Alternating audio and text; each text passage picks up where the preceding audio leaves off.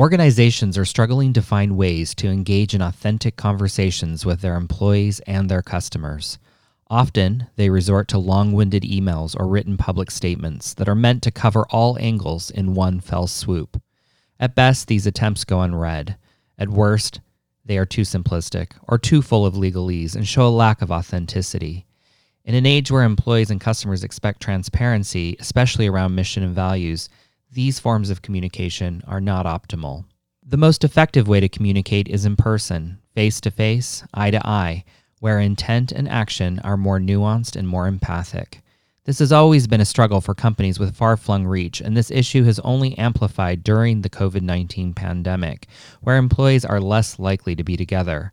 And this is likely to be our new collective reality far beyond the current crisis. So, what should organizations do? There is no one clear approach. However, brands should be looking for platforms that provide more intimacy. Already, Zoom has replaced the traditional phone call because it is a visual medium. Another emerging modality is podcasts, whether they're specifically for employees, customers, or both. Because they are typically listened to while driving, cleaning, working out, or even relaxing, they create a more intimate space to share ideas and personal experiences, discuss complex concepts, and disseminate information, all while building community. Here's Phil, a fashion consort associate and podcast development expert.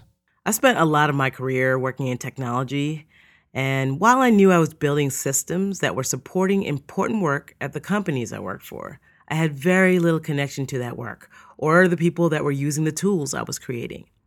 I felt completely disconnected from the larger organizational community. I felt left out, and ultimately, I burnt out. Podcasts are typically delivered by subscription via smartphone, completely disconnected from emails and other forms of communication that are characteristically more work and task related.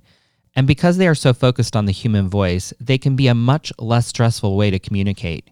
Here's Phil again.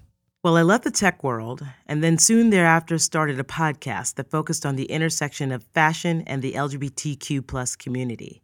For me, it was a passion project, but also a disconnect from corporate life. It really made clear for me how incredibly powerful the podcast medium is.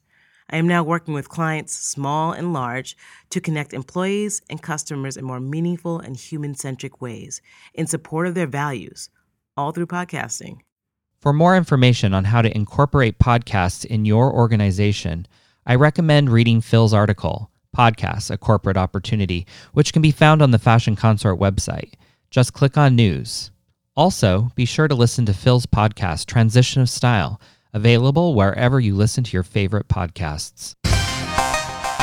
News Bites is a Fashion Consort production. Visit fashionconsort.com for more information.